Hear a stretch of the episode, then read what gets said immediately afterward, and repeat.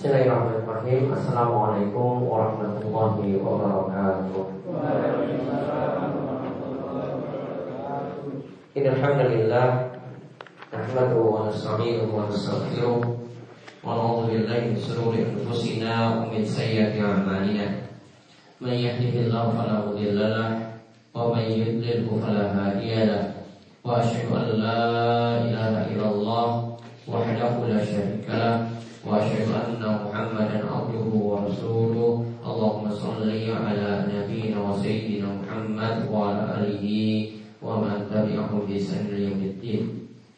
اللهم ألف بين قلوبنا وأصلح ذات بيننا واهدنا سبل السلام ونجنا من الظلمات إلى النور.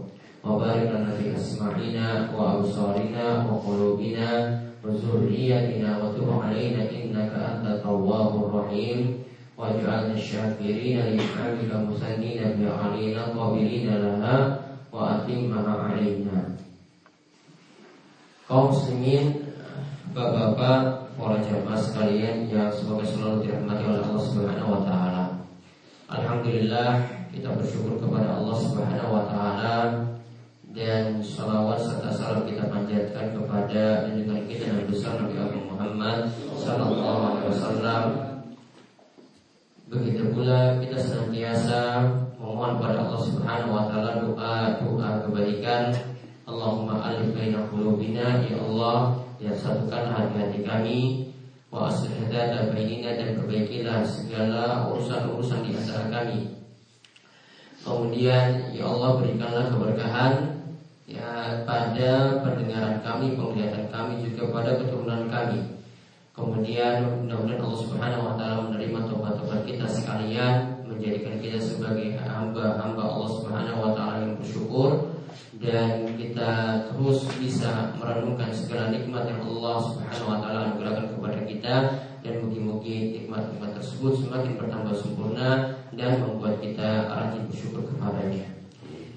Baik uh, para jamaah sekalian ya, Seperti biasa di ahad pagi kita kembali melanjutkan pembahasan kita dari pembahasan al-kabair atau dosa besar yang merupakan karya dari ulama kita yaitu Imam Al-Zahabi rahimahullah.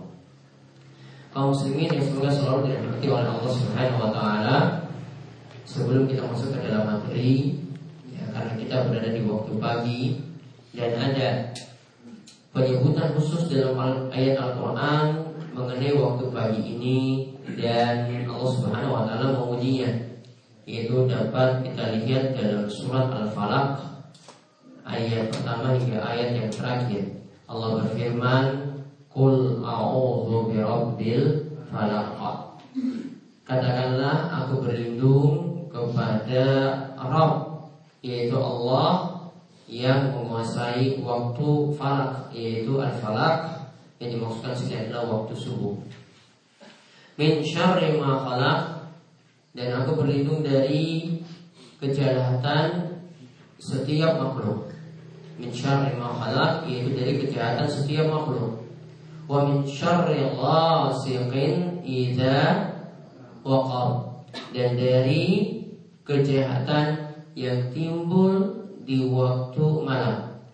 Wa min syarri nafa wa min syarri nafasati fil uqad dan dari kejahatan tukang sihir yang biasa meniupkan pada bulbul. Wa min syarri hasidin idza hasad dan dari orang yang hasad, orang yang iri, orang yang tidak senang ya ketika dia itu hasad membuat hal-hal yang jelek kepada diri kita. Dalam surat ini yaitu surat Al-Falaq di dalamnya ada perlindungan meminta perlindungan dari empat hal. Ya, di dalam surat Al-Falaq kita meminta perlindungan pada Allah dari empat hal.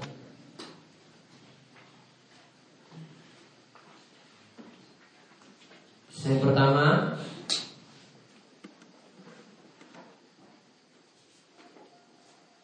Kita minta perlindungan pada Allah dari kejahatan setiap makhluk secara umum. Kita minta perlindungan kepada Allah dari kejahatan setiap makhluk secara umum.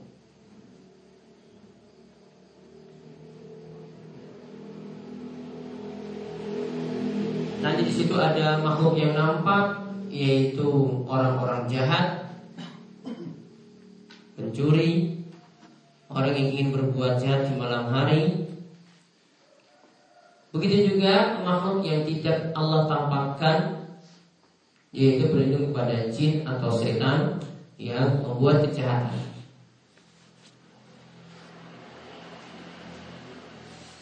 Kemudian yang kedua, kita minta perlindungan kepada Allah dari kejelekan pada saat malam gelap.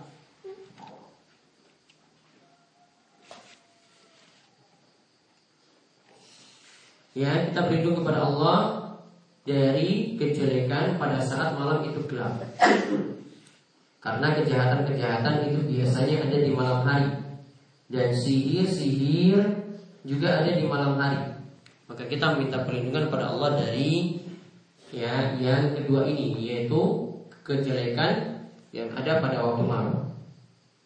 Oleh karena itu misalnya di waktu malam ketika kita ingin masuk ke rumah kita diperintahkan untuk menyebut nama Allah biar setan tidak ikut masuk dalam rumah tersebut kemudian pula nah, ketika kita ingin tidur kita diperintahkan lagi untuk berpikir biar juga tidak diganggu oleh setan sampai pagi hari dan juga anak-anak kecil itu dilarang untuk keluar pada waktu malam Ya, bahkan diperintahkan untuk di dalam rumah karena setan biasanya berkeliaran di malam hari. Kemudian yang ke tiga, yaitu meminta perlindungan dari jahatnya tukang sihir. Jadi kejahatan tukang sihir. Jadi saya akan sebutkan di sini uh, sedikit kiat agar kita terhindar dari kejelekan-kejelekan yang ada termasuk kejelekan dari tukang sihir. Kemudian yang keempat, ya kita minta perlindungan kepada Allah itu dari orang yang hasad, orang yang iri saat dia menampakkan kebenciannya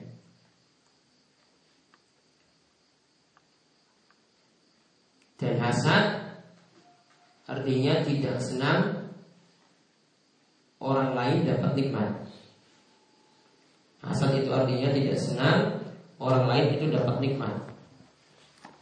Jadi kalau ada yang punya nikmat-nikmat dunia misalnya dia ingin nikmat tersebut hilang. Atau minimal cuma benci saja nggak senang. Nah itu sudah disebut hasad.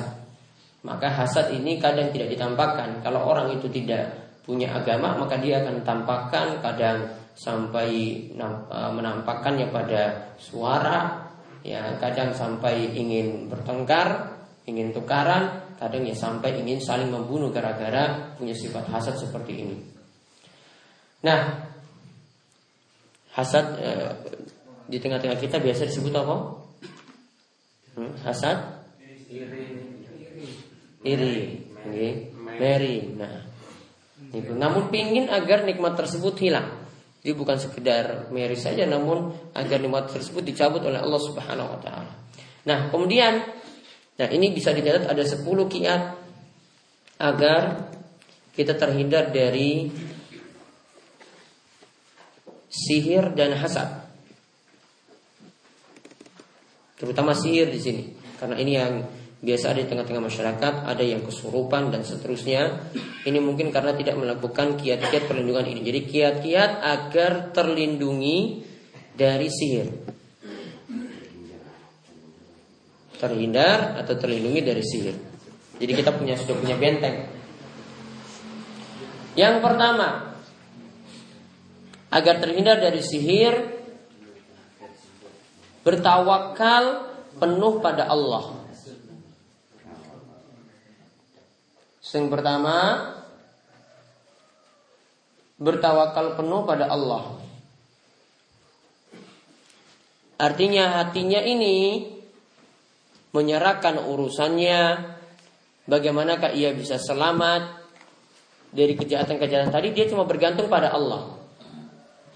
Nah, keutamaannya orang yang bertawakal maka akan dimudahkan dalam berbagai macam urusan. Allah berfirman, "Wa may yatawakkal 'alallah fahuwa hasbu." Siapa yang bertawakal pada Allah, maka Allah akan mencukupi kebutuhannya. Termasuk juga dari kejahatan-kejahatan yang ada, termasuk dari misalnya Allah sihir, ada yang beri pelet, ada yang beri ilmu hitam, maka bisa teratas. Yang paling utama di sini, yang paling utama adalah dengan tawakal pada Allah. Yang kedua, merutinkan zikir pagi dan petang. Ya, merutinkan zikir pagi dan petang.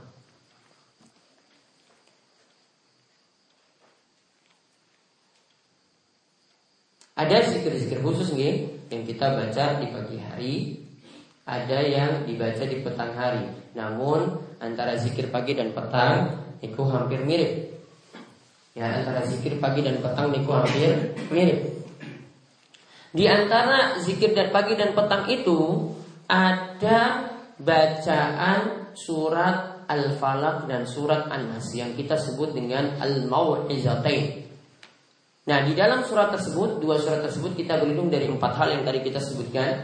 Kemudian juga berlindung dari kejelekan jin dan manusia. Ya setan yang selalu memberikan was-was ya. Manusia juga yang jelek-jelek juga kita minta perlindungan dari apa yang ada dalam surat tersebut. Jadi rutinkan ini setiap pagi dan petang. Mungkin-mungkin semuanya sudah punya zikir pagi petang. Kenapa dereng nih ada yang buku cilik nih coba nanti tak ini beri nanti yang belum nanti silakan nanti bisa bawa pulang atau yang ukuran besar saya berikan. Itu dibaca rutin bar subuh setelah subuh dan dirutinkan lagi yang petangnya itu bar maghrib setelah maghrib. Ya waktu zikir pagi itu sampai sebelum zuhur waktu zikir petang itu sampai pertengahan malam ya itu dibaca zikir-zikir yang ada lengkap itu lebih daripada 10 zikir kemudian yang ke tiga membaca surat Al-Baqarah di rumah. Membaca surat Al-Baqarah di rumah.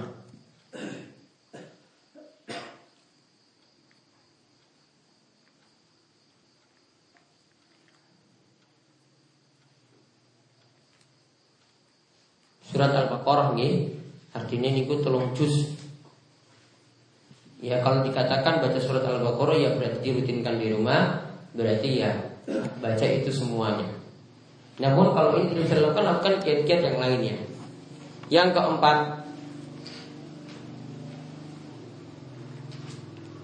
baca doa atau zikir ketika masuk kamar mandi.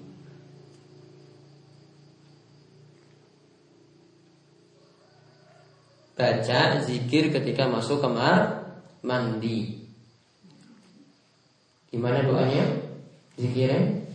Allahumma bisa dimulai dari bismillah gitu, karena di dalam riwayat lain disebutkan bismillah ini untuk melindungi dari penglihatan setan. Setan tidak melihat aurat kita ketika awali dengan bismillah.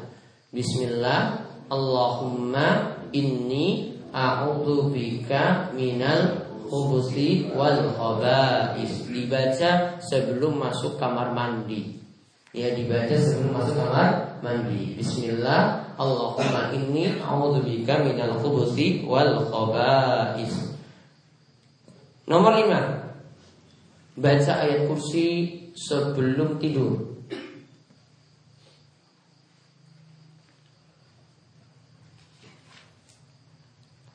Maka ini akan kita akan terlindungi dari gangguan setan dan yang lainnya. Dan yang ajarkan sendiri ini setan. Ya, yang ngajarkan baca ayat kursi sebelum tidur itu setan. Ya, jadi setan yang beritahu rahasianya biar kamu terlindungi dari gangguan saya. Coba. Kita akan diberitahu nih. Supaya kamu terlindungi dari gangguan saya, maka bacalah ayat kursi sebelum tidur Maka kamu akan terlindungi dari malam hari sampai pagi hari. Setan bocorkan rahasianya Biar tidak diganggu oleh setan. Jadi ceritanya itu pernah Setan ini e, berwujud manusia Datang untuk mengambil harta zakat.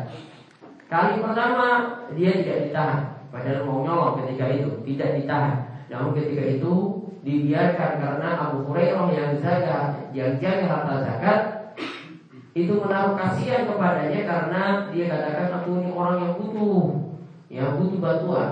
Akhirnya dibiarkan begitu saja. Karena rasa iba rasa kasihan akhirnya dibiarkan begitu saja.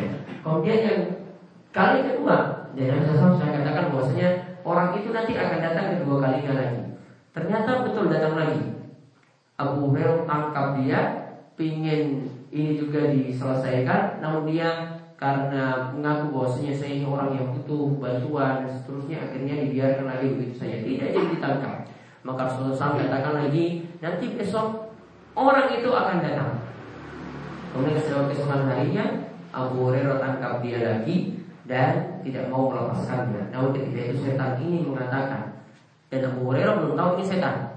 Ya, orang ini mengatakan bahwasanya aku akan beritahukan kepadamu satu rahasia. Jika engkau membacanya sebelum tidur maka aku engkau akan terlindungi dari gangguan setan hingga pagi hari.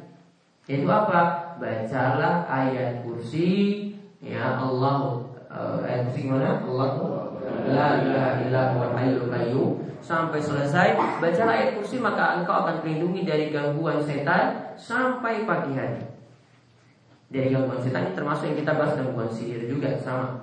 Nah, maka dia laporkan Abu Hurairah laporkan pada Nabi SAW karena tidak langsung percaya pada orang ini. Laporkan bahwasanya saya kok disuruh seperti ini, apakah benar? Rasulullah SAW katakan itu benar. Dan dia adalah setan. Dan dia ketika itu jujur, walaupun asalnya setan itu ngapusi, biasanya berdusta. Maka ketika itu dia saja ketika itu jujur karena dibenarkan oleh Nabi SAW. Namun yang lainnya dia pembohong semua. Jadi Nabi SAW membenarkan apa yang dikatakan oleh setan tadi dan itu boleh diamalkan dan setan berarti membocorkan rahasia. Terus yang ke enam. Yang keenam baca ayat kursi di pagi hari dan di petang hari.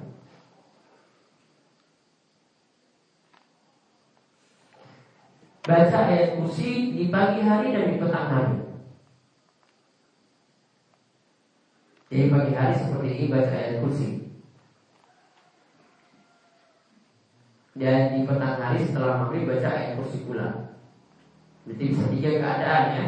Ini digabungkan dengan zikir pagi petang boleh. Berarti bisa tiga keadaan kita baca ayat kursi sebelum tidur tadi, ketika pagi hari dan di petang hari. Kemudian yang ke tujuh Baca zikir la ilaha illallah Ditulis zikirnya. Baca zikir La ilaha illallah.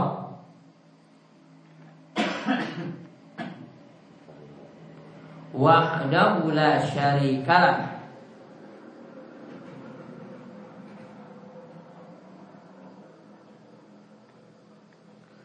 Lahul mulku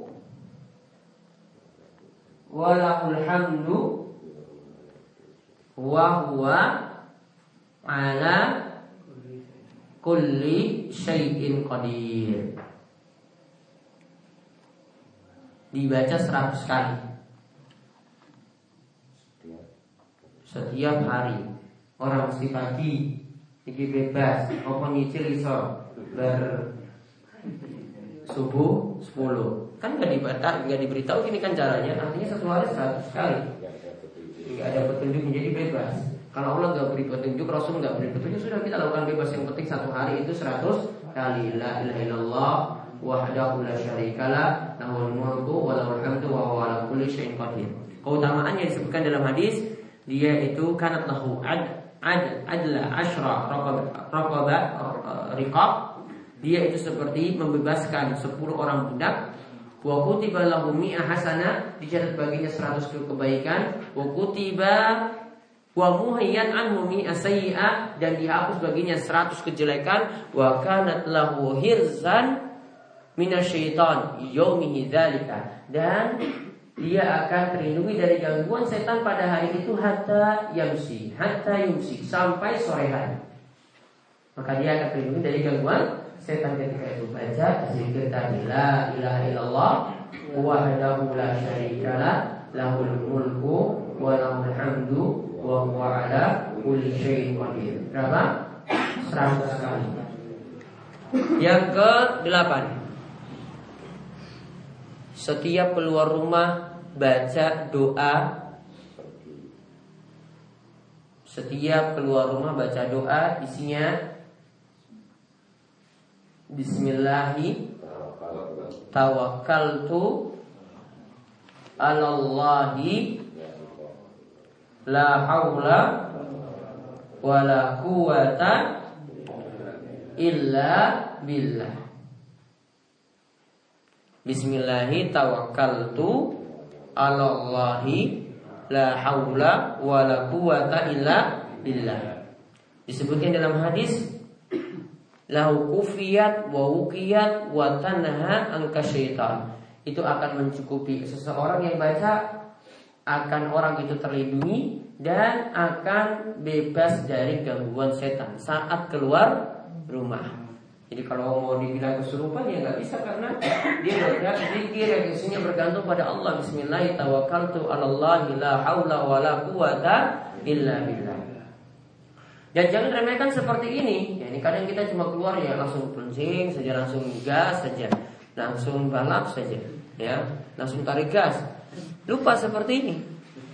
Walaupun dia mungkin melakukan amalan-amalan yang lain, ini ada yang pernah cerita ke saya, ya, dia itu rutin lakukan zikir pagi tadi, zikir petang tadi. Namun saat dia itu datang bulan, zikir-zikir yang ada tidak dia baca. Nah saat itulah saat dia datang bulan, ini perempuan ya saat datang bulan langsung kemasukan setan kesurupan.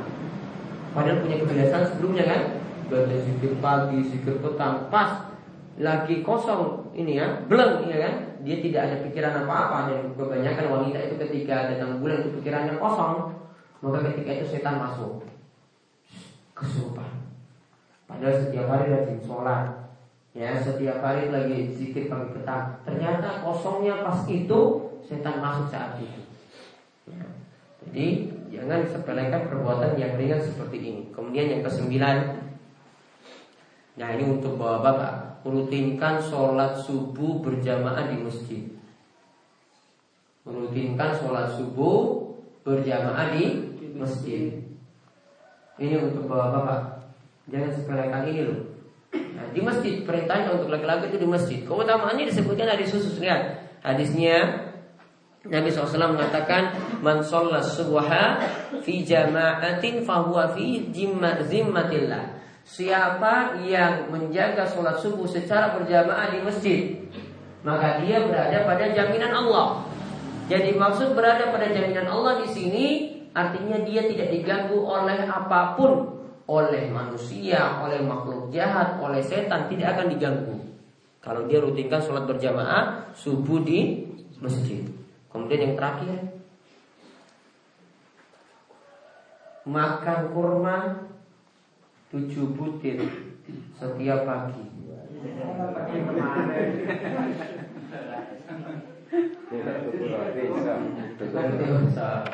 namun ada. Jadi kalau ada rumah ini bisa di di. Tidak pesan ya. Karena dalam hadis disebutkan ya mantasob mantasobah bi tamratin ajwa lam yadurru sihrun wala samrun. Siapa yang setiap pagi atau di pagi harinya itu makan kurma tujuh butir dan disebut dengan kurma ajwa Madinah. Namun merek seperti ini sebenarnya cuma merek saja. Namun di saat ini tidak ada. Yang penting kurma. Siapa yang makan tujuh butir kurma di pagi hari maka dia akan terlindungi dari gangguan sihir dan juga terselamatkan dari racun. Ya, terselamatkan dari racun. Itu keutamaan kurma. Kurma Nabi. Ya. Jadi ada 10 tadi itu dirutinkan setiap harinya. Ya, mulai dari nomor 1 sampai nomor 10. Intinya itu pada nomor 1. Kalau orang tawakalnya penuh, ya kemudian ditambahkan lagi dengan punya aktivitas zikir yang rutin dan dia tidak pernah lalai dari zikir tiga ini kalau dia sudah punya maka dia akan sulit diganggu oleh setan sulit diganggu oleh sihir. Jadi dia sulit juga kena kesurupan dan yang semacam itu. Ya namun ini cuma kita pasrahkan pada Allah. Tetap kalau kita lakukan sebab tawakal penuh itu pada Allah bukan pada sebab tadi. Sehingga ya ketika kita itu mengamalkannya tetap hati kita itu bergantung pada Allah bukan pada zikir-zikir tadi. Jadi cuma kita amalkan saja. Kita minta pertolongan pada Allah. Ya Allah dengan saya amalkan zikir seperti ini mudah-mudahan terlindungi. Ya Allah dengan saya mengamalkan zikir keluar rumah mudah-mudahan terlindungi ketika keluar rumah. Dan seterusnya. Tetap tawakal itu perlu pada Allah Subhanahu wa taala. Nah sekarang kita lanjutkan kita bakal lain Usah-usah ke-16 kita masih melanjutkan tentang kesaksian palsu dan nanti kita akan lihat tentang masalah ya homoseksual. Dua bab yang akan kita bahas. Dosa besar nomor 16 kemarin sudah kita bahas Orang yang dikatakan beriman itu tidaklah berdusta Dan juga ketika diminta persaksian Dia tidak memberi persaksian palsu Allah berfirman la yashhaduna dan orang yang beriman itu punya sifat Mereka itu tidak memberikan persaksian palsu. Orang beriman itu punya sifat Tidak memberikan persaksian palsu. Kemudian Allah Subhanahu wa taala berfirman pula fastanibu rijza minal awsani wastanibu qaula zur Maka jauhilah olehmu berhala-berhala yang najis itu dan jauhilah perkataan-perkataan yang dusta. Ini yang disebutkan dalam surat Al-Hajj ayat ke-30. Jadi kita diperintahkan juga menjauh, menjauhkan diri dari perkataan dusta. Kemudian dalam hadis disebutkan La tazulu qadama syahidazur Syahidizuri yaumal qiyamati hatta tajibalahun tidak akan bergeser kedua kaki seorang yang memberikan kesaksian palsu pada hari kiamat kakinya tidak akan bergeser pada hari kiamat sehingga dipastikan dia akan masuk ke dalam neraka. Jadi orang yang berdusta, orang yang bersaksi palsu diancam dengan neraka. Kakinya tidak bergeser. Ya, kakinya itu tidak bergeser, kakinya tidak bergeser dari neraka sampai dia disiksa, dirampungkan hukumannya, baru kalau dia itu masih memiliki iman maka dia nanti diangkat ke surga setelah itu. Orang beriman, setiap orang beriman itu kalau dia masih memiliki iman namun masih memiliki dosa, maka dia berada dalam masyiatillah. Kalau Allah kehendaki maka dia nanti akan selamat, kalau Allah kehendaki dia akan disiksa di dalam neraka terlebih dahulu. Nanti kalau dosanya sudah bersih, baru nanti dia akan dimasukkan ke dalam surga.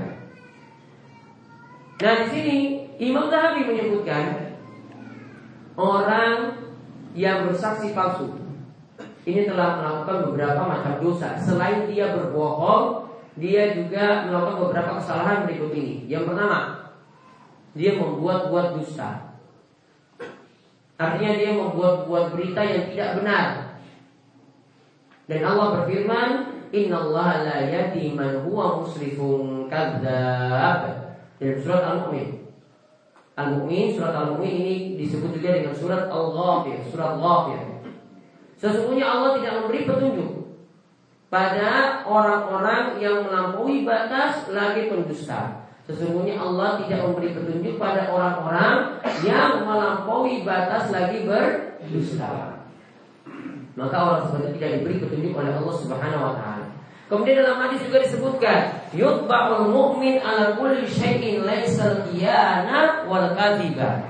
Seorang mukmin diciptakan dengan segala kecenderungan tabiat jadi dia punya tabiat yang baik. Orang mukmin itu punya watak yang baik, sifat yang baik. Asalnya seperti itu.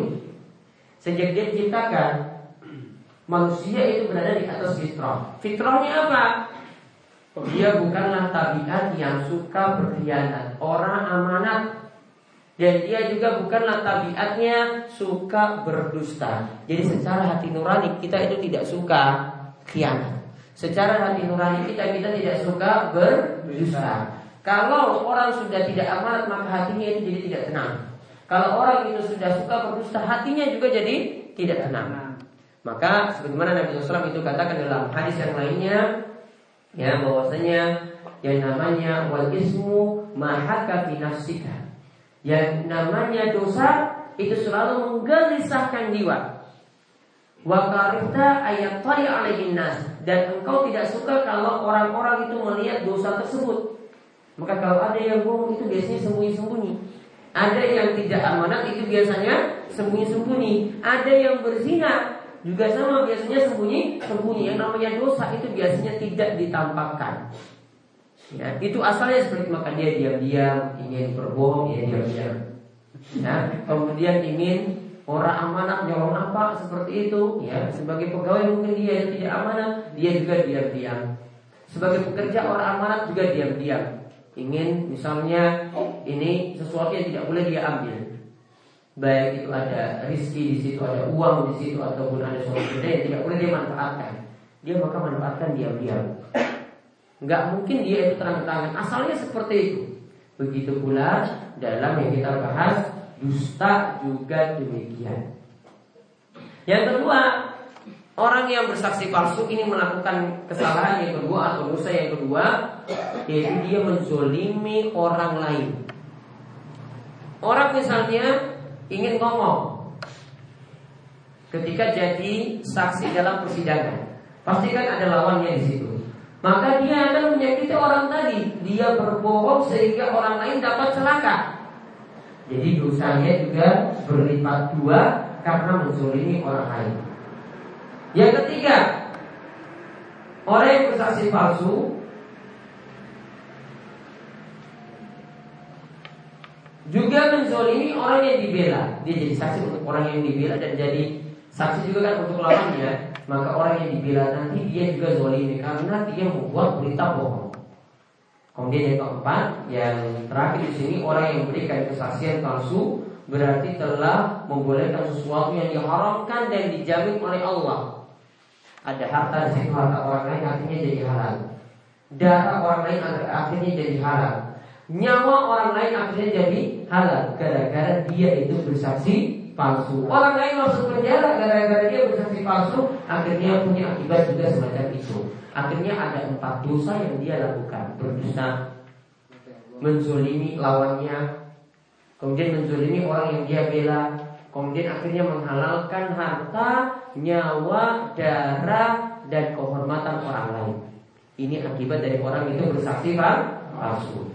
Maka untuk yang terakhir ini Rasulullah SAW itu bersabda kita tidak boleh merampas harta, nyawa, darah, kehormatan orang lain. Beliau mengatakan kulul muslimi al muslimi haramun. Setiap muslim itu tidak boleh menginjak muslim yang lainnya dalam empat dalam tiga hal di sini sebutkan yaitu dalam harta tidak boleh harta orang lain itu dirampas. Yang kedua dalam darah orang lain itu nyawanya tidak boleh diambil. Dan yang ketiga dalam kehormatan. Dalam harta kita kalau memakai harta orang lain harus izin terlebih dahulu. Pakai sendal. Ada sendal mungkin di situ. Ini milik orang lain. Dia tidak ridho kalau sendalnya itu dipakai oleh orang lain, maka harus minta izin terlebih dahulu. Ada barang hasil ciptaan orang lain. Ya, kalau memakainya harus dengan beli langsung kepada dia, sudah punya hak cipta. Maka tidak boleh kita membeli barang bajakan yang niru orang yang sudah buat terlebih dahulu. Ya, yang niru orang yang sudah buat terlebih dahulu. Makanya tidak boleh pakai misalnya ada CD bajakan, ya, ada kaset bajakan, ada video bajakan, ya, ada istri bajakan juga kan? Ada. Nah, tidak boleh. Pinjaman. Kemudian kalau dikatakan darah Berarti nyawa orang lain itu tidak boleh diambil Kecuali pihak Islam Dia bisa dibunuh kalau ada aturan-aturan Islam Misalnya Asaid Uzad yang kami salah sebutkan dalam hadis Yaitu orang yang sudah nikah terus berzina Boleh dibunuh lewat kuasa pemerintah. Kemudian orang yang anak sukinas Orang yang membunuh orang lain Juga ketika itu boleh diambil nyawanya Namun juga lewat persidangan pemerintah. Kemudian orang yang murtad dan mufarikul jamaah dan berpisah dari jamaah artinya memberontak. Para pemberontak negara yang ingin memberontak itu boleh untuk dibunuh lewat pemerintah juga ketika melakukan persidangan.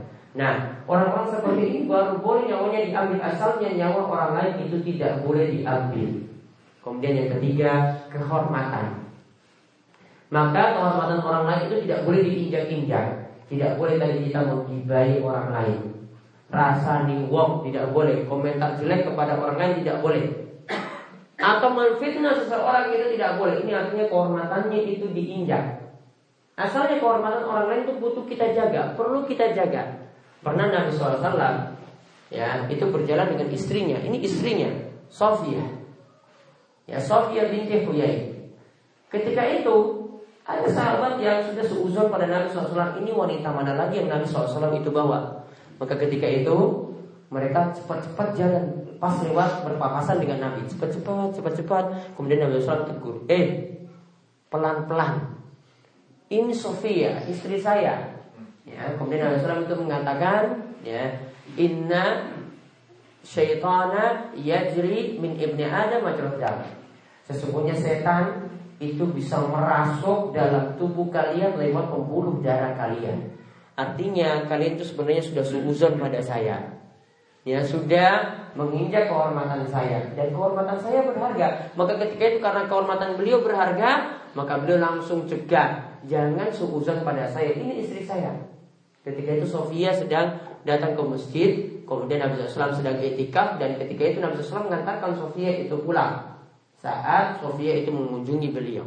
Nah ini menunjukkan bahwasanya kita tidak boleh menginjak kehormatan orang lain. Jangan suuzon, jangan rasani wong, jangan memfitnah orang dan seterusnya.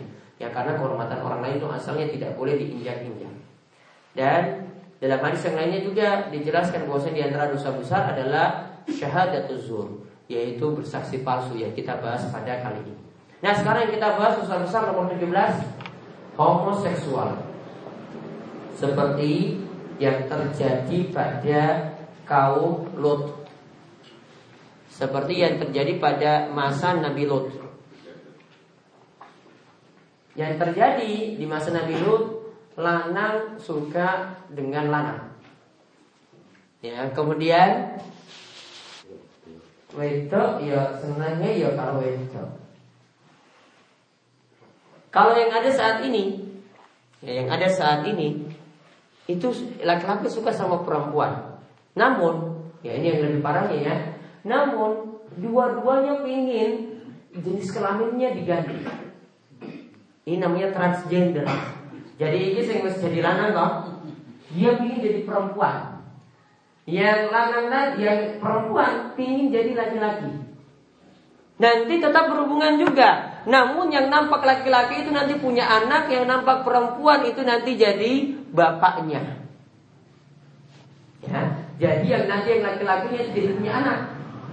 Karena dia kan sudah transgender jadi ganti jadi kelamin kan, dia laki-laki, sekarang laki-laki. Asalnya dia itu perempuan. Ya, asalnya dia perempuan, maka nanti laki-laki yang hamil. Ada berita tulis itu. Ini laki-laki ini hamil. Itu karena dia ganti jenis kelamin sebenarnya.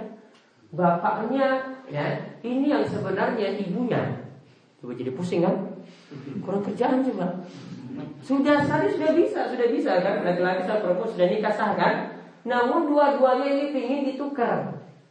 Ya kamu yang sekarang laki-laki jadi perempuan. Karena punya sifat perempuan kewanitaan ya gege bentong gitu kan nah kemudian ya yang laki-laki pengen jadi perempuan. Yang perempuan karena tomboy pengen jadi lagi lelaki. Jadi mumpet coba, pusing. Ya, yang tadi laki-laki akhirnya jadi hamil. Karena kan asalnya dia kan perempuan. Ya, no? Yang perempuan itu perempuan sekarang ini jadi bapaknya. Nah, ini jadi sifat bapak sekarang. Dan itu nanti rambutnya ya diubah lagi ya diubah lagi ya tadi sebelumnya itu laki-laki ya jadi perempuan akhirnya rambutnya gondrong panjang ya kemudian nampak juga punya payudara juga coba ya jadi dia dioperasi payudara lagi Ya, kemudian yang laki-laki, yang perempuan asalnya payudaranya dia hilangkan. Kemudian operasi lagi jenis kelaminnya coba rusaknya zaman sekarang lebih parah lagi dari zaman Nabi Lut. Ya lebih parah ini, ini lebih parah dari zaman Nabi Lut. Maka pantas banyak musibah di mana-mana karena Nabi Lut saja di zaman Nabi Lut itu kan karena musibah karena mereka melakukan maksiat semacam ini. Ya di zaman sekarang makanya musibah di mana-mana gunung meletus orang rampung-rampung pesawat ada ada saja jatuh tiap tahun. Ya atau nanti ada tsunami lagi, ada gempa bumi lagi, ada banjir lagi, musibah di mana-mana. Karena orang sudah maksiatnya itu aneh-aneh. Kelebihan. Kelebihan zaman sekarang. Nah tentang yang terjadi pada Nabi Lut, laki-laki suka dengan laki-laki. Maka ketika itu yang terjadi, kalau yang terjadi seperti ini, berarti kan keturunan sudah tidak ada lagi. Ya kan? untuk punya keturunan tidak ada lagi. Gimana laki-laki sama laki-laki bisa punya keturunan? Hah? Bisa punya keturunan? Tidak bisa. Perempuan dengan perempuan tidak punya keturunan lagi, maka suatu musibah nanti umat akan mati gara-gara homoseksual. Maka tentang Nabi Lot di sini ini disebutkan dalam surat Asy-Syu'ara ayat 165 sampai 166. Atatuna zukrana minal alamin wa tazaruna ma khalaqalakum rabbukum min azwajikum bal antum qaumun adun Mengapa kalian mendatangi lelaki yang sejenis dengan kalian dan kalian tinggalkan istri-istri? Jadi sudah punya istri. Namun apa? Masih senang dengan laki-laki coba. Kalau mungkin dia nggak punya istri kan wajar. Ya kan? Mungkin di penjara nggak ada nggak ada perempuan kan? Senangnya laki-laki dia karo laki-laki. Namun ini sudah punya istri dia tinggalkan istri-istrinya yang dijadikan oleh Allah untuk kalian. Bahkan kalian adalah orang-orang yang adun orang-orang yang melampaui batas. Maka di sini disebutkan ya kelakuan laki-laki yang ada di zaman Nabi Hud. Mereka itu senangnya dengan sesama laki-laki. Maka ketika itu Nabi, Nabi Lut menegurnya, kenapa kalian jadi seperti ini? Padahal punya wanita-wanita, punya istri yang halal bagi kalian. Kok kalian itu ya senangnya pada laki-laki semacam itu? Maka karena yang ada seperti tadi, maka hukumannya sangat berat di dalam Islam. Kita lihat hukumannya, hukuman dari homoseks.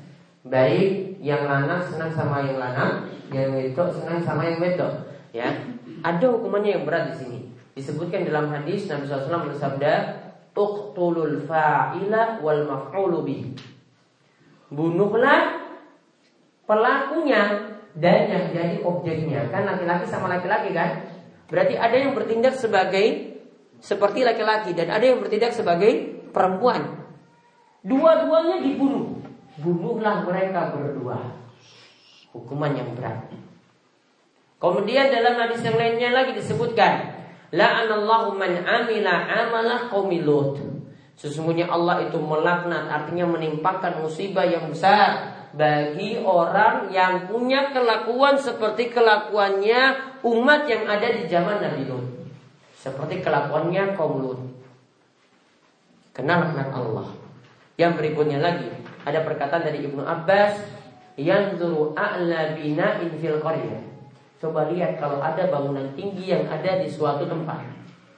Fayul minhu maka lemparkanlah pelaku homoseks tadi. Summa yadba'u bil hijarah. Lalu ditambah lagi dilempar dengan batu. Jadi dilempar dari bangunan tinggi ke bawah, setelah itu dilempar lagi dengan batu hukuman yang berat lagi yang dikatakan oleh Ibnu Abbas. Kemudian yang terakhir sihakun nisa izina bainahun. Praktek lesbian. Lesbian itu artinya apa? Perempuan suka dengan perempuan. Praktek lesbian kaum perempuan itu adalah zina di antara mereka. Dan ini pernah saya baca ada kisah yang terjadi ini antara ibu dengan anak. Lesbiannya coba, yang ada ini di barat, ibu dengan anak. Jadi anaknya ini menjadi lawan lesbiannya bagi ibunya. Ya, jadi keduanya itu bukan lagi hubungannya hubungannya antara ibu dan anak namun seperti perempuan dan laki-laki yang pacaran. Seperti itu jadinya. Jadi seperti kekasih saja. Ya, jadi bukan hubungannya lagi seperti ibu dan anak. Anak kasut pagi pada ibu tidak. Jadi mereka menganggap seperti teman saya seperti itu. Ya, musibah yang ada di zaman ini. Maka dalam mazhab Syafi'i hukum had atau hukuman bagi pelaku homoseks tadi ya itu adalah sama dengan hukuman zina. Jadi kalau hukuman zina berarti kalau orang yang belum menikah kan dihukumi hajar. Kalau orang yang sudah menikah berarti dihukumi Nah, kalau dihukum tadi dihukumi cambuk kalau belum menikah. Namun kalau sudah menikah berarti dihukumi rajam, dihukumi sampai ma mati, dilempar batu sampai mati. Dan umat Islam telah bersepakat bahwa barang siapa yang melakukan praktek homoseks dengan hamba dengan yang lainnya maka dia adalah seorang homo pendosa. Ya, kalau dia melakukannya dengan budaknya maka juga sama seperti pelaku homoseks yang lainnya. Maka ini di antara dosa besar lagi yang lainnya. Namun ya ini masih tetap ada. Laki-laki suka dengan laki-laki. Ya, dan juga ada perempuan suka dengan perempuan dan ini termasuk dosa besar yang bahaya yang patut kita jauhi. Dan ini juga berarti petunjuk. Kita jangan sampai mengikuti jejak umat yang dahulu itu ada yang mana mereka juga disiksa ketika itu. Jangan kita ikuti jejak mereka. Kalau kita ikuti jejak mereka, maka yang ada kita akan punya nasib yang sama kaum Nabi Lut itu disiksa dengan siksaan yang pedih. Maka kalau kalau kita itu seperti itu juga maksiatnya, maka nanti kita akan dapat siksa yang sama. Dan mudah-mudahan Allah Subhanahu wa taala menyelamatkan kita dari musibah yang besar dengan ya kita terhindar dari dosa-dosa besar sebagaimana tadi disebutkan. Nah, ini kemauan yang kita bahas pada kesempatan kali ini.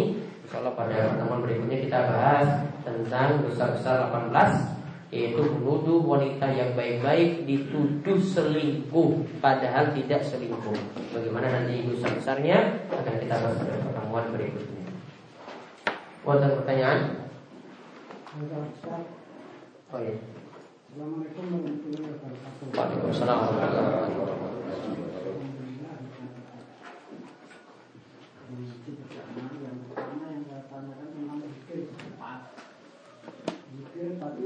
Kecuali tempat dan saat sudah disampaikan apakah perlu persyaratan-persyaratan yang khusus dalam melaksanakan zikir tersebut?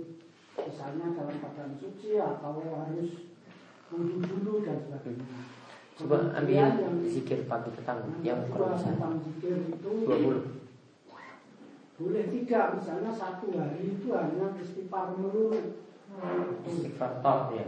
Ya. ya karena kemampuan dan sebagainya saya sama orang tua-tua itu kapalnya memang. Istighfar ya Kemudian tentang tadi bukankah eh, seorang lesbian itu karena nafsu itu adalah pemberian Allah sehingga dia menyalurkan nafsunya sesama jenis begitu Hmm. Kalau itu memang bukan rahmat Allah, mohon untuk lebih jelas lagi.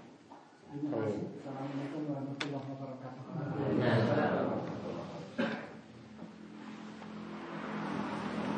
Saya jawab yang terakhir dulu. Allah berfirman Inna nafsa amaratu bisu Sesungguhnya yang namanya hawa nafsu itu selalu memerintahkan kepada kejelekan Sifat hawa nafsu kita itu seperti itu asalnya Apakah kita harus memperturutkan hawa nafsu kita? Padahal ini Allah kan ciptakan. Ya, apakah kita harus memperturutkan hawa nafsu misalnya kita ingin nyolong? Apakah hawa nafsu ini perlu kita turut? Ah, misalnya juga kita ingin ya membunuh orang lain. Ini kan juga hawa nafsu. Apakah seperti ini kita perlu turut? Jawabannya hawa nafsu seperti ini karena asalnya membawa pada kejelekan, maka tugas kita untuk mengendalikan. Sehingga tadi hawa nafsu yang tidak benar Suka sesama jenis Itu mesti dikendalikan Jadi tidak boleh dikatakan Ini Allah yang ciptakan Kalau begitu juga Kita jawab juga jawabnya gampang Kalau begitu engkau juga kena hukuman Juga Allah yang nyuruh karena engkau apa? Melakukan pelanggaran. Maka kalau dia tanya, kok saya dihukum? Misalnya dihukum mati di sini, ya? Kok kok saya dihukum mati? Maka jawabannya gampang. Kamu tadi kan beralasan dengan Allah yang tentukan kan hawa nafsu ini. Maka kita juga bisa katakan Allah juga tentukan bahwasanya setiap orang yang melakukan homoseks juga kena hukuman seperti itu. Ini juga Allah yang tentukan. Maka kamu siap dapat hukuman. Intinya tidak boleh beralasan dengan takdir. Tidak boleh beralasan juga dengan hawa nafsu. Takdir kalau Allah tetapkan seperti itu tidak bisa kita beralasan. Jadi tidak boleh orang beralasan saya mau saya bermaksiat ini karena sudah jadi takdir Allah. Ya, saya selingkuh. Aduh, kepiye iki wis takdir. coba gimana kalau ada yang seperti itu coba. Pasti muring-muring kan. Saya juga jotos kamu ini ini takdir Allah juga. Pasti kan gitu kan. Dan saya jotos kamu juga ini takdir Allah loh. Allah sudah takdirkan saya akan menjotosmu. Nah, gimana coba kalau kita lawan-lawan takdir kan? Gampang. Maka tidak bisa pertama tidak boleh berdalil dengan takdir, tidak boleh. Ya, apalagi untuk mak maksiat. Kalau kita kena musibah, nah itu pas. Waduh, dapat musibah. Ini sudah jadi takdir Allah. Pas kan? Coba coba. Mbak nyolong coba. Nyolong ketangkep. Pak gimana Pak mau tangkap saya Pak? Sudah jadi takdir. Warga marah langsung kan. Tadi tadi gimana? Ini sekarang kita arak jotos kowe gitu. Itu juga sudah jadi takdir. Tak. Nah, pas kan? Pas. Yang kedua tadi tidak boleh juga berdalil dengan hawa nafsu. Hawa nafsu tugasnya itu dikendalikan bukan dituruti. Nah beralasan seperti inilah maka nafsunya terus dituruti terus dituruti terus. Nah itu yang salah. Jadi takdir tadi harus diimani dengan benar, tidak boleh beralasan seperti itu. Yang kedua hawa nafsu mesti dikendalikan. Kemudian yang pertama tadi tentang zikir pagi apakah boleh baca istighfar terus. Istighfar ini termasuk bagian dari zikir pagi dan petang. Ya, baca 100 kali. Ini termasuk bagian dari zikir pagi dan petang. Jadi kalau cuma baca itu saja boleh. Zikir pagi dan petang ini sebenarnya tidak harus baca semuanya. Kalau mampu misalnya di situ nanti ada bacaan Al-Ikhlas dengan perlu Al-Falaq juga sama An-Nas juga sama Baca ini saja sudah disebut zikir pagi Ditambah lagi ayat kursi Sudah disebut lagi zikir pagi Ditambah lagi baca sholawat 10 kali Sudah disebut zikir pagi juga Jadi mungkin berawal dari yang ringan dulu. Yang artinya ya cuma istighfar Ya itu dulu. Nanti besok tambah lagi. Baca al-ikhlas 3 kali. Al-falaq 3 kali. An-nas 3 kali. Nanti besok tambah lagi. Itu banyak sekali itu. Nah itu dirutinkan terus dirutinkan Terus. Makin banyak makin terlindungi. Ya. Terus yang kedua tadi? Sudah ya? Sudah semuanya. Tanya. Ada lagi? Untuk masalah uh, pembunuhan di Charlie Hebdo, Mas. Hmm. Uh, itu saya per pernah baca hadisnya uh, dari Ibnu Abbas hmm. bahwa itu kan punya pembantu yang suka menghina Rasul. Hmm. Terus diperingati sama majikannya itu. Hmm. Akhirnya tapi tetap pembantu itu tetap menghina Rasul dan menghina Rasul dan akhirnya uh, sang majikan membunuh pembantu itu padahal dalam keadaan hamil. Kemudian hmm. pada riwayat terakhir Rasulullah meminta pertanggungjawab, namun uh, alasan pem, apa majikannya itu seperti tadi. Kemudian Rasulullah mengatakan bahwa darah dari apa pembantu itu halal. Nah itu bagaimana korelasinya terhadap zaman sekarang yang kasus di itu. Terus yang kedua Ustadz, uh, kita lihat televisi saat ini dan pak banyak publik figur yang uh, acting tentang bencong loh. Nah itu oh. bagaimana hukumnya untuk yang kasus bencong tadi karena menyeleweng juga kan ke ajaran Islam. Terima kasih. Kalau untuk yang kedua, di dalam hadis disebutkan bahwasanya Allah itu melaknat wanita yang menyerupai laki-laki.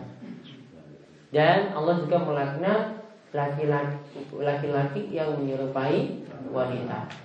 Maka gaya-gaya seperti tadi, bencong, ya, atau dia rubah penampilannya di jalan rambutnya panjang pakai rambut palsu kemudian ditambah lagi dengan tambah payudaranya lagi dioperasi ya kemudian rayu-rayu mas-mas lagi mas-masnya lagi mandek mas-mas digodain dong.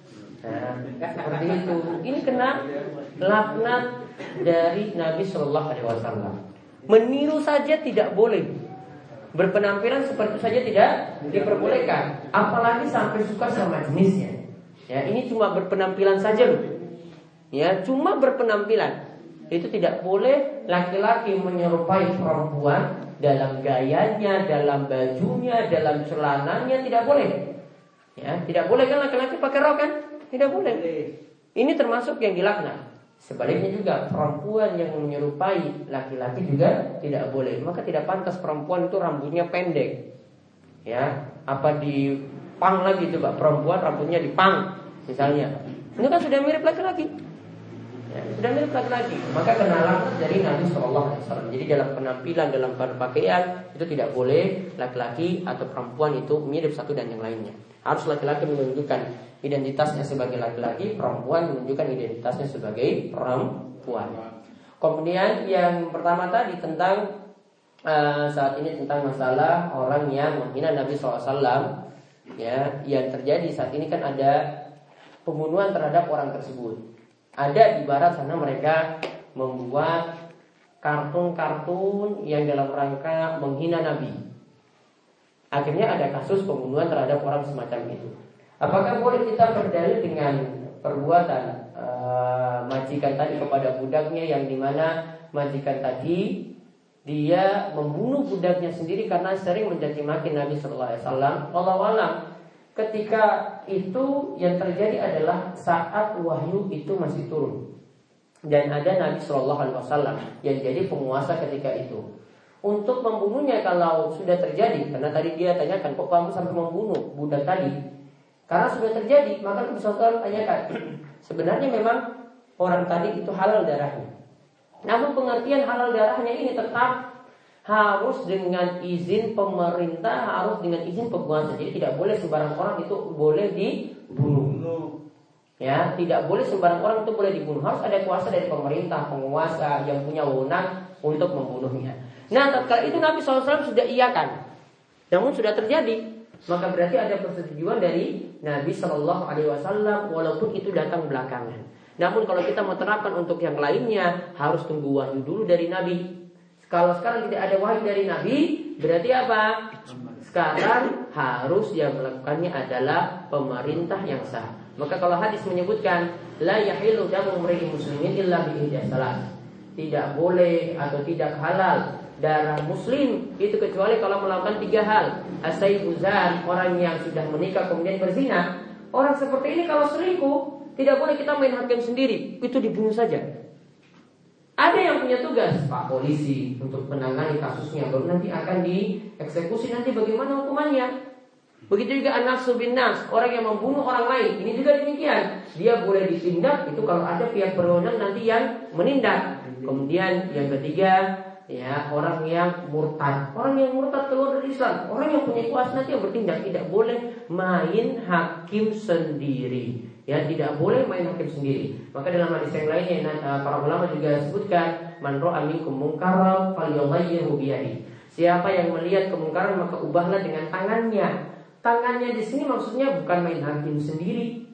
Namun maksudnya ada yang punya kuasa, pemerintah, pak polisi itu nanti kalau lihat kemungkaran ada yang tawuran, ada yang tukaran, maka nanti mereka punya kuasa untuk menindak orang-orang seperti itu. Kita yang tidak punya kuasa tidak bisa. Ya, kita lainnya tidak bisa cuma bisa mendamaikan saja. Namun kalau mau dipukul, mau dibunuh, nah ini urusan yang lain, bukan urusan kita. Jadi harus dipahami seperti itu pula. Ada yang terakhir? Ya. Tentang sumpah palsu sering kali ada saksi yang namanya perceraian itu membutuhkan saksi supaya cepat prosesnya itu ada saksi yang belum. Contohnya di mana ini? Bekas suaminya. Tidak ada pak tapi ada. Ada. Supaya prosesnya itu dapat itu boleh. Enggak pak Ustaz. Saksi palsu seperti itu. Karena eh, perceraian itu kan dilarang Perceraian asalnya itu tergantung hukumnya dilihat dari keadaan antara suami istri tadi. Ada perceraian yang hukumnya itu wajib, wajib cerai. Ya, ada yang wajib cerai ketika tidak bisa akur lagi. Ada yang sunnah jika lebih rendah daripada itu. Ada yang boleh-boleh saja. Ya, dan ada yang cerai itu haram. Kalau tidak ada masalah apa-apa kemudian ya langsung ya suami katakan takut kue. Ya maka ketika itu haram nggak ada sebab apa apa kok melakukan seperti itu. Ya maka dilihat dari tingkatan hukumnya. Nah sedangkan adanya saksi palsu tadi ini bisa membuat catatan hukum kalau pihak KUA atau Departemen Agama nanti bisa menelusuri hal itu maka jadi bisa jadi batal apa proses yang terjadi tadi proses perceraian yang tadi bisa jadi batal namun kalau itu ya pihak KUA itu tidak mengetahuinya, ya mungkin ya mereka hukum secara lahiriah saja. Namun kalau ketahuan itu bisa jadi batal. Jadi misalnya dia ini mau nikah lagi sama orang lain, ya maka kalau ketahuan jadi akad yang baru, nikah yang baru jadi tidak sah. Intinya orang yang bersaksi palsu seperti itu yang ngomong untuk mendukung lawannya, untuk mengalahkan lawannya atau untuk mendukung orang yang dia bela, dia pokoknya terjerumus dalam dosa besar yang tadi kita bahas dia telah menzalimi orang lain, telah menolong orang yang dia bela juga, ya juga telah menginjak kehormatan orang lain dan seterusnya. Jadi banyak kerusakan yang dia berbuat. Nah ini kemauan yang kita bahas pada kesempatan pagi hari ini mungkin-mungkin bermanfaat. Insya Allah pada pertemuan depan pagi pagi tetap ada. Ditambah nanti minggu depan ada kajian sore, ada asar, ya tanggal 25 kan minggu depan, ya.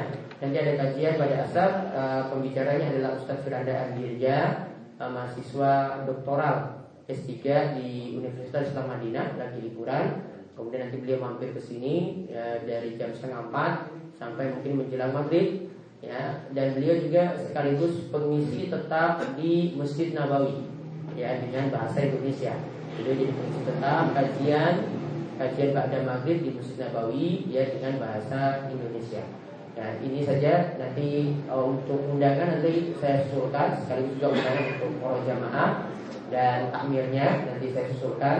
Nanti yang ingin membawa jamaah dari luar monggo dipersilahkan. Ya nanti insya Allah uh, tempat kita akan buat lebih kondusif untuk bawa bapak di masjid saja sampai di teras. Nanti untuk ibu-ibu di sebelah utara dan di sebelah selatan kemudian nanti ditambah dengan tenda-tenda. Nanti akan disiapkan tenda-tenda di bawah sana ya. Nanti disiapkan sebanyak mungkin dengan kursi. Nanti biar yang datang uh, itu bisa lebih leluasa untuk duduk. Jadi tidak susuan kayak kemarin ya. Dan tidak jadi sumuk masjid ya. Nanti kita atur seperti itu. Insya Allah nanti akan diberitahu untuk undangan dan yang lainnya kemudian nanti untuk yang luar juga akan diganti mau transport jika membawa engkel untuk mengangkut jamaah kemudian untuk malam kemis tetap ada kajian seperti biasa. Kita tutup kalian doa kepada majelis semoga